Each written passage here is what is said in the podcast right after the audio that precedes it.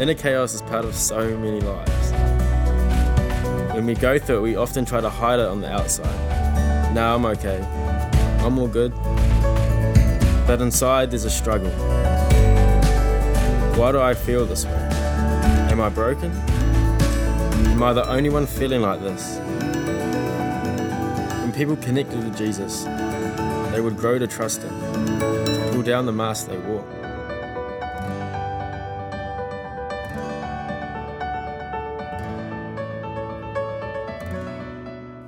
Awesome. Well, uh, kia ora. Good morning, whānau. Um, let's begin by reading some words of Scripture together.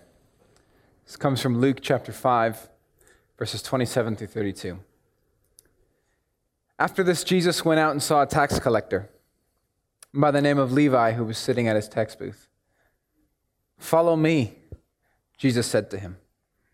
And Levi got up, left everything, and followed him. And then Levi held a great banquet for Jesus at his house, and a large crowd of tax collectors and others were eating with him.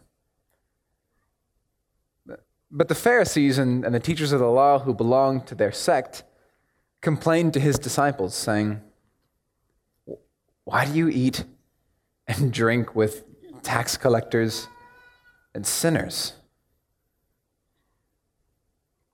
Jesus answered them. It's not the healthy who need a doctor, but the sick.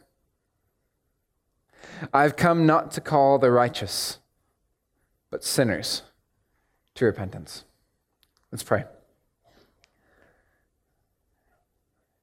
Jesus, as we gather this morning, as we've already, gathered together singing your praises and giving of ourselves, our time, our offerings, our energy to you, now as we gather around your word, Jesus, we pray that you would reveal yourself to us. I pray that you would, you would break apart some of the idols and misconceptions that we attribute to you. The false things that make us feel safe but aren't actually who you are. Jesus, I pray that for all of us this morning, you would break those apart and reveal to us who you really are. That you would reveal to us yourself, Jesus, our, our brother who is intimately familiar with us, but also so different from us that we still have yet to understand you. Reveal yourself to us this morning. Amen. Amen. So, this morning I want to begin by talking about belonging. Now, belonging is something that we all really want to do. We all want to belong. We all want to feel like, oh, this is my home. This is my place. You know, you want to feel like you've got that connection with the people around you. And the time where that most usually comes through, I think we are all most acutely aware of wanting to belong, ends up happening at high school. Um, if any of you remember high school, it's that period where everything feels awkward and you're constantly trying to figure out which group you, you fit into, or you end up doing all these crazy things to, to fit in. And so for me, when I was in high school, one of the things I did to try and be kind of cool is uh, I don't know if it worked out being cool, but I did it anyway. I grew up my hair. Um, it's about this long and was timed it perfectly with that stage where I put on a bunch of weight but hadn't grown yet. So I was chubby with like lots of blonde hair, and I was really into ska music. So it's just a winning combination for cool, really. Um, I thought about bringing a photo for you today, but then I also thought I have to continue this sermon with you guys respecting me. So um, I decided against it, and you can see that photo um, probably just before I die. Uh, but we all do these crazy things in high school to try and belong, and there's all these groups that we try and fit ourselves into. So if we do a bit of a straw poll, like a bit of a, a test to see here, how many of you in high school were like the sporty ones? Like you were part of that sporty group where you're doing sport 24 7. Put your hands up high. Let's, let's just have a look around. Okay. Sport, sport, sport was your thing. Okay, cool. All right. How many of you guys were like the book ones, the book smarts, the academics? Like, I'm just going to get my reading done, get my grades in in time. Don't bother me. That's all right. Go on, put up your hands. All right, there you go. Uh, let's talk about the enemies of the book smart people, the class clowns. Uh, how many of you guys were the class clowns in the class? Always ready to crack a joke? Yep, yep, fit into that category. All right, what about, uh, what about the bad boys, the rebels, the ones who sat at the back saying, I haven't none of this? Any rebels? Any rebels in here? Keep your hands up. We'll pray for you after the service. Hands, keep them up. There we go. Aiden, we got you. Take you off the worship teams. Just kidding. We love you. Um, Now, here's another question. In high school, you have out all these groups. How many of you, when you looked at all the groups, really, if you're deep down honest, felt like you didn't really belong to any of them well? Anyone? Anyone else? There we go. It's this common feature where we desperately want to belong, but when we don't, it's this incredibly uncomfortable experience. I remember this happened for me when I first moved to the UK. Um, so you have to remember, I'm a missionary kid. So built into my DNA is this desperate need to want to belong and fit in and adapt to my local surroundings. And so when I first moved to the UK, I was suddenly confronted with this reality that everyone else speaks English like I do. Well, mostly. But no one says the words like I do.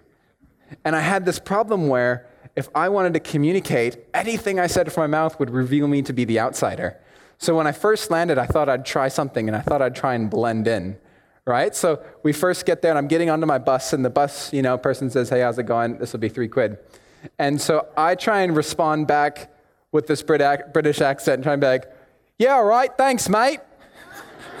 to which he kind of stared at me and I thought, Nailed it.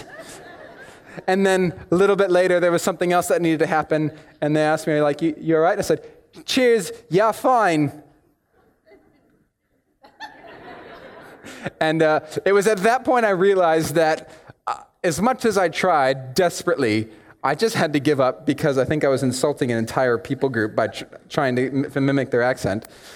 But I also came to this realization that as long as I was going to be there, I wasn't going to belong.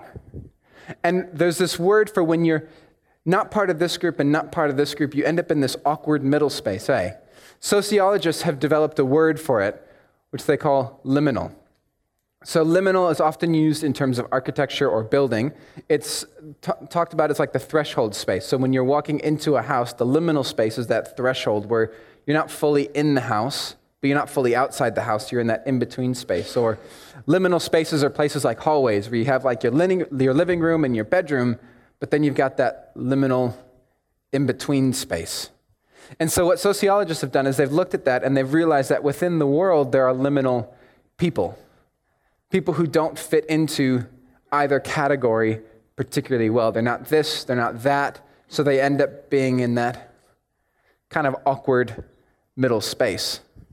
And uh, for those of you who have lived overseas, or for those of you who t- today are immigrants here to this nation, you probably understand that for, for us as immigrants, we end up living in this in between space perpetually. So, though I'm here in New Zealand, I will always be an immigrant. My accent, the way I speak, the way I communicate, will always identify me as someone different from like your standard Kiwi. But there's this fascinating thing. So, as long as I'm here, I'm not fully here. But I have this odd thing where when I go home, when I return back to my home nation, I've lived overseas for so long, I've spent so much time in other places, that when I go back to the States, the first question strangers ask me is, Where are you from? Honestly, I know it's hard to think here because here my accent sounds blazingly, harshly American, and for that I apologize. But when I go back to the States, it sounds weird and muddled and confusing to them. And so, immigrants, not just myself, but most people who've lived a long time overseas, have experienced this liminal place. We exist not fully here, but also not fully there. We're caught in the middle. Another really common place for this, if, even in not in the immigrant sense, is um, intermediates. Intermediates live in a liminal age where they're, they're no longer primary age children. Their brains are developing rapidly. They're beginning to do complex, abstract thinking. But at the same time, their brains aren't fully developed and they're not fully in high school stage. They're not primary, they're not children, but they're not full on teenagers. Intermediates are liminal, in between. It's not just intermediates. If you've ever had the experience of moving from one job to another, you will have experienced a period of liminality when you're the new guy at the job. And it sounds like, sounds things like, well, I don't know what you did at your last place, but here we do this. Or you get the nickname of newbie. And you end up in that liminal place until some other poor schmuck has to come in, and then they're the new liminal person. You call them newbie. How your liminality finishes just because someone else new arrives doesn't quite fully make sense, but it's the way our world works. You go through periods where you're there, but you don't fully belong but you couldn't go back to where you came from because you don't belong there either. You are in between, you're liminal. And one of the most common experiences for when you're in that middle place, when you don't fit into categories, is it can be an incredibly vulnerable place because there's safety in belonging. It can be an incredibly insecure place because there's identity in belonging. It can be uh, an unsure place as you look forward because you find purpose in your community, in your sense of belonging, in your sense of identity. And those all come from usually being in something. And so when you're stuck in that middle space, it can be a long, often difficult journey. Liminal spaces are vulnerable places, uncomfortable places, sometimes painful places. And it's the reason that one of my favorite characters of the Bible is Levi. Because Levi understands this sense of liminality in, a, in an incredibly unique way. So the scriptures talk about Levi being a tax collector. And uh, the way taxes worked at the time was Rome had divvied up Israel and all of their county and all of their empire into little areas. So you had Judea, you had Galilee, you had all these areas. And so when they did a census, they would estimate how much taxes were due from that population. And rather than going out and collecting the taxes directly from the people, what they would do is they basically hired out tax contractors. And so what would happen is a tax contractor would say, Hey, I'll pick up Judea. And when they agreed to that, they would upfront pay the government the tax for that entire region. So they would pay it out of their own pocket. And then the tax collector, it would be his job to go out and recoup his money from the people. And so it meant that these tax collectors, the way that they earned a profit is they paid what was due to Rome first and then worked back to what they needed to make a profit off of the people, usually charging double, sometimes triple, or quadruple what was probably due. But it was how they made their living. And so when you think about this system, someone like Zacchaeus would have been one of these top tax contractors who would have bartered and gotten the contract for his area. Levi wasn't up that high. Levi was a lot lower. Levi was like a customs officer. His job is he would sit at a booth at the entrance to a city and he would check people coming in and out of the city and he would tax the imports and the exports as well as a travel fee for moving safely between and using the roads. And so he's this low level tax person. And what it means is that Levi would have experienced incredible liminality in his context. Because for Rome, they didn't really love the tax collectors because that was like a that was what you use your hired hands for. That was like a low level extortion job. Like you go hire the goons to go shake people down for money. So no Roman would ever want to be associated with a tax collector. They wouldn't want to be a tax collector. You can tell that because they farmed out the contract so they didn't even have to do the tax collections themselves. So if you were a tax collector, you weren't a well respected person within Roman society. You were uh, a low level goon grabbing money for himself. But neither were you accepted within Israel. Levi, probably a great, you know, good Jew, wouldn't have been really loved by his countrymen because he spends his day taking more than his due, and everybody knows it. The whole community knows it. They know the whole system is rigged, but they have to pay it anyway because the military is on their side. And so, at best, to the rest of Israel, Levi would have just been seen as a dishonest criminal, a crook who takes more than his due, and there's nothing we can do about it. At worst, Levi would have been a traitor, a coward. Rome is this oppressive force over the nation of Israel, and they are literally breaking the nation's back with heavy taxation, military presence, and quashing out any local identity. Rome is the big, bad ruler, and at worst, Levi looks like he's cooperating with that. And he's selling out his own people to help the Romans. And so, what you get is you get Levi not a part of Rome and not a part of Israel. He's, he's in that awkward space. Where does he belong? Where is his community? Who will have him? He's liminal. He's in that middle space. And this is why I think it's so fascinating when we see how Jesus interacts with him. Because Levi probably heard about Jesus. Jesus was the new rabbi on the block. He was pretty cool. He was the up and coming thing. I mean, Jesus' first sermon, when he preached it in the synagogue, was so controversial that the town flipped out, drove him up a cliff, and were about to throw him off, but he snuck away at the last minute. After this moment, Jesus has been making waves because there have been rumors, there have been reports of him healing some sick people.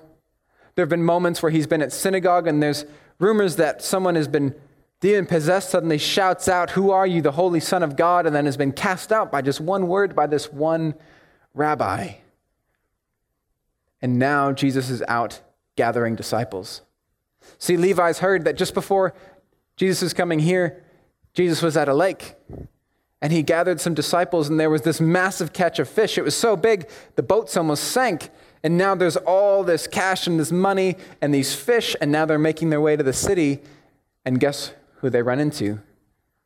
Sitting at the edge of the town at his booth, ready to inspect the goods. Levi. I wonder how Levi would have felt in that liminal place. Would he have been hopeful? Would he have been longing for community? As he hears about this new rabbi coming forward who's making waves, would Levi have thought, oh man, I'd really like to get to meet him, but oh, really stinks that I'm going to have to take money off of him like the first thing you do when you meet someone. Be like, hey, I'm going to need some cash. I like you. Um, so that doesn't work out well, but maybe Levi was jaded. Maybe he was so upset with the religious establishment. The Pharisees didn't like him. He was a criminal. He was not loved by God. He was selling out his people. Maybe Levi was so jaded that he thought, oh, all right, I hope this we can just get this over with. This rabbi can move through, move on. I'll take what I need. You know what? Maybe I'll just take a little bit of fee. He got a huge catch of fish. We'll take a little bit extra so I can have a good meal tonight because you know what? He probably deserves it. How do you think Levi would have felt when Jesus walks up, comes up to his table? Levi looks up at him and says, oh, Hi, um, can I see any goods you have to import, anything you need to export? Uh, I uh, just need a, a manifest of what you're bringing into the city and what you're planning on doing with it. And he doesn't get a response. So he tries again. Sorry, I'm, excuse me, I just need, um, just let me know what you're bringing in, fish or any of the things that you're having to sell. Can you, can you let me know? And rather than following in the standard protocol, rather than doing what was normally done in this scenario, Jesus pauses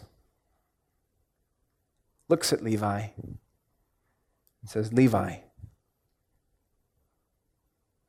follow me. Come, follow me.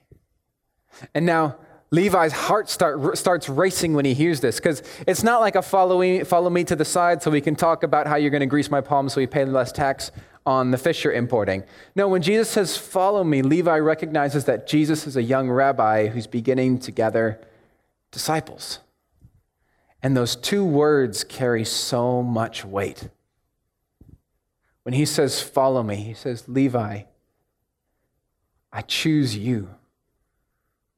Come, be one of my disciples. Go where I go. Eat what I eat. Listen to what I say. Be a part of this journey, of this family. Of the other disciples I have gathered, Levi, you have a place here with us. And somebody now who's been living in that liminal place for the first time is beginning to hear words of belonging. Words that offer a home and a hope. And so Levi, shaking, hardly able to believe it, stands up, leaves everything where he's at. I can't imagine what his coworkers must have thought. He gets up from the table and follows Jesus. Suddenly brought into a new family, a new community. Now, Levi, at this point, he does the only thing he knows how to do. He, he gathers the resources that he probably took a little bit illegitimately off of the other good, hardworking people, and he throws a banquet. He's so thankful that he now has this rabbi. He needs to show thanks. He needs to show hospitality and gratitude. So he puts on this big meal, but you can almost hear the thoughts in his head as he's like, oh, I need to do something good, but who am I going to invite?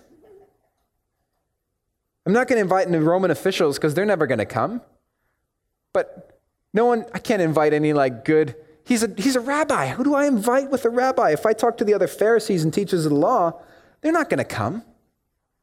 So Levi invites the only community that he knows everybody else who's in that liminal space.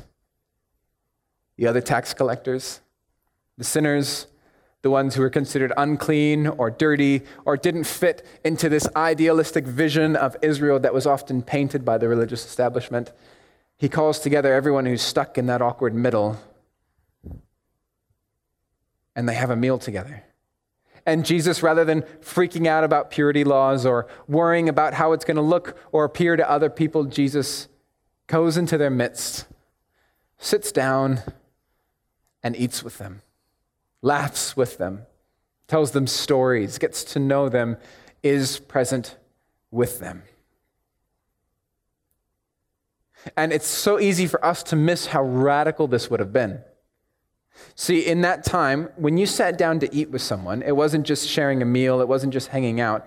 By sharing a table and sharing food, you were affirming who that person was. You were affirming what that person did. You were affirming how they came about, how they provided for this meal. There was this sense of fellowship saying, You and I, we are connected. And it's a little controversial for the young new upstart to gather with a bunch of tax collectors who were selling out the Jewish countrymen for their own personal gain and to sit with them and say, You belong here. It's disrupting these clearly identified worlds that existed. These two set areas were now being disrupted. And you see it immediately some Pharisees and teachers of the law coming up to check out this new young upstart rabbi and what he's doing and what he's saying they come across him sitting at these tax collectors, and you can almost hear what they're thinking like, what is he doing? We as Pharisees have worked so hard to try and toe that line between faithfulness to God but not capitulating to the Romans. And here is Ju- Jesus. Who does he think he is now sitting with the tax collectors? Doesn't he know what message that sends to everyone else? Doesn't, he, doesn't Jesus know what the rest of Israel is going to think? Like, oh, now it's okay to extort one another for funds? Now it's okay to sell out our countrymen to the Romans. That's, that's what he's saying. And so they come to his disciples and they say, Why are you eating with them? Don't you know what this is communicating to the rest of the nation? Why would you be there with them? At which point, Jesus says the most wonderful statement, which echoes through to this day. It's not the healthy who need a doctor but the sick. I've not come to call the righteous, but the sinners to repentance. See, we see in Jesus that though the world existed in these two frames, there are these two groups that you had to belong to. You had to belong to this or you had to belong to that in order to be accepted, in order to find purpose. What we find is Jesus breaking those molds and he's creating new community where he is. A new brand new community around himself. Where people like Levi and the other tax collectors and the other sinners can find a home, can find belonging, can find a place, identity, and purpose. And see, it's so easy. These worlds, they existed then and they exist today. In the same way, you have these categories of these are the good people, these are the bad people. You guys, we're politically left or we're politically right. We're Maori or we're Pakeha. We have all these identification systems. We're people who've got it together, we're people who don't. And we have all these systems that you need to belong to, that you need to fit into. And to be honest, so many of us are so busy trying to keep these systems well that if you're stuck in the middle, you've got no place to go because you end up in that awkward liminal space. And while the Pharisees and the teachers of the law and so many people fought to try and maintain this establishment, to maintain this order, instead, what you see in Jesus is he's saying, Why are you quibbling and fighting so hard for this when I'm trying to show you this? You're fighting so hard to maintain these two small worlds, these two small places.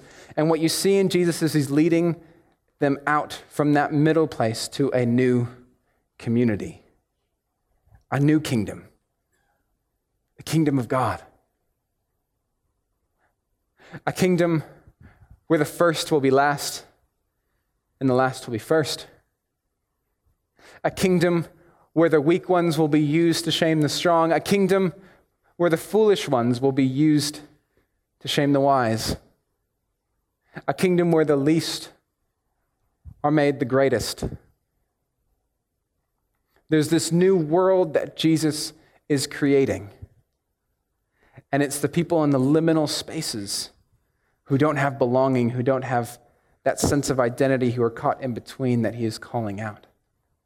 And he is leading all of us from this old system of you have either have to be this or that in order to fit in.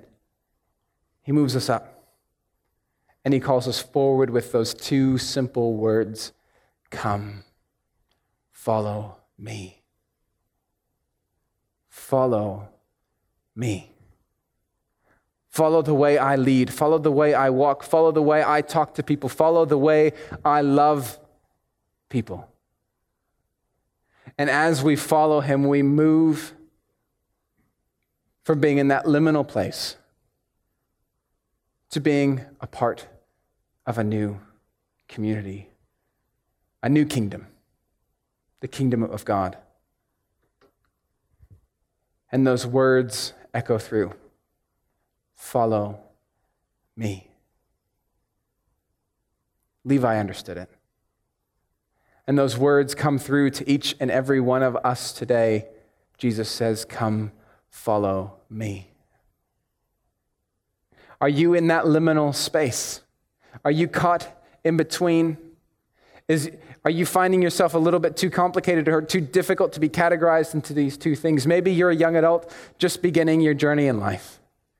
And as you look ahead, you see this long, pre planned life laid out where you go to university. Then, after you go to university, you have to get a job. And once you get a job, you get married. And once you get married, you move up in your job. And once you move up in your job, you get a mortgage. And once you get the mortgage, you got to have kids. And once you have kids, you keep on paying the mortgage until maybe you can relax once you're 65. And you see your whole life planned out before you, and you think, I, I can't do that.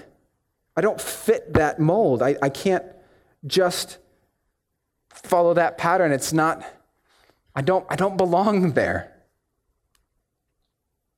Or maybe you're someone that when you look around at the rest of the world, you think, man, everybody else has got it together really well. You can come into a place like this and you see everybody else dressed really well and smiling because we're all really good at smiling. We have 13 emojis up there smiling at you.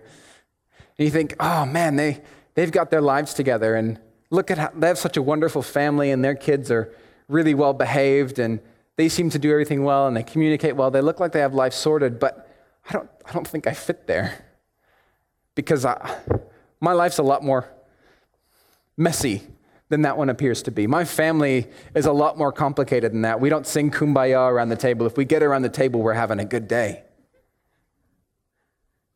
Maybe you don't fit in that space. Maybe you've come in today and you're not even quite sure about faith. You walk into a church doors and you think, well, I'm not so keen on this organized religion thing. Um, I think the church has done a lot of bad things, and I'm not sure if, if faith adds up to science, and I don't know if I can jump into this whole church thing. But at the same time, you may not fit out in the world. You know, and the, the rest of your friends may be all strongly like, there is no God, nothing matters, just do your thing, man, none of the else, none, nothing else counts. And you may not fit in either one of those worlds. You may desperately think there's something more, but you may not be sure about this way of going at it. If you are in that liminal place, what the story of Levi says to us is you are blessed. Because God in Jesus has come to those who are stuck in that awkward middle to those people who feel like they don't belong, to those people who feel like they don't fit into these categories of good or bad. They're complicated and they're messy and they're in between and they're vulnerable and they're lacking that sense of home and belonging. If you are in that place, then you are in a place where you can meet Jesus. Because Jesus comes to those in that liminal place. And he echoes those same words of follow me. And the greatest thing about this community, this kingdom of God that we are all being led into, is that there's only one requirement for being a part of it. In other communities, you have to act this way, you have to talk this way, you need to look this way, you need to behave this way. In the kingdom of God, there is one And only one thing you've got to do follow me. That's it. Jesus just says, Follow me. And that, I don't want to paint a pretty picture. I'm not going to pretend that that's the easiest call that Jesus makes on your life. When Levi had that call, he, he had to leave everything. He'd leave everything behind. He left his job, his financial security. He ran the risk of losing the only friends, the only countrymen he had, and the other tax collectors, because what would they think if this tax collectors now abandoned them to go join a rabbi? He risked losing everything. But in Jesus, he found everything he really needed. He found that home. He found that place of belonging, that place of community, that place of hope. And so Jesus' words echo out to each and every one of us today Come, follow me. It will be hard. Leaving behind these systems that exist in our world is a terrifying prospect. Because these systems, these modes of categorization, this us versus them, they provide a sense of safety and stability in a world that is rapidly changing. It's scary. But in following Christ, we find a new community, a beautiful community. And we believe that this kingdom, this kingdom of God, is going to spread over the far reaches of the earth. Is all of the nobodies, all of the liminals, all the people who don't fit in those categories suddenly find a place amongst the table with Jesus. And so those words echo out to us today. Come, follow me. Let's pray.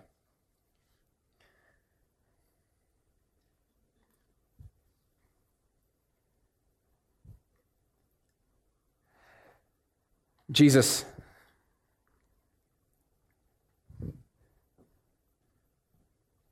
as we as we listen to that word, that call, it's sometimes really hard to hear.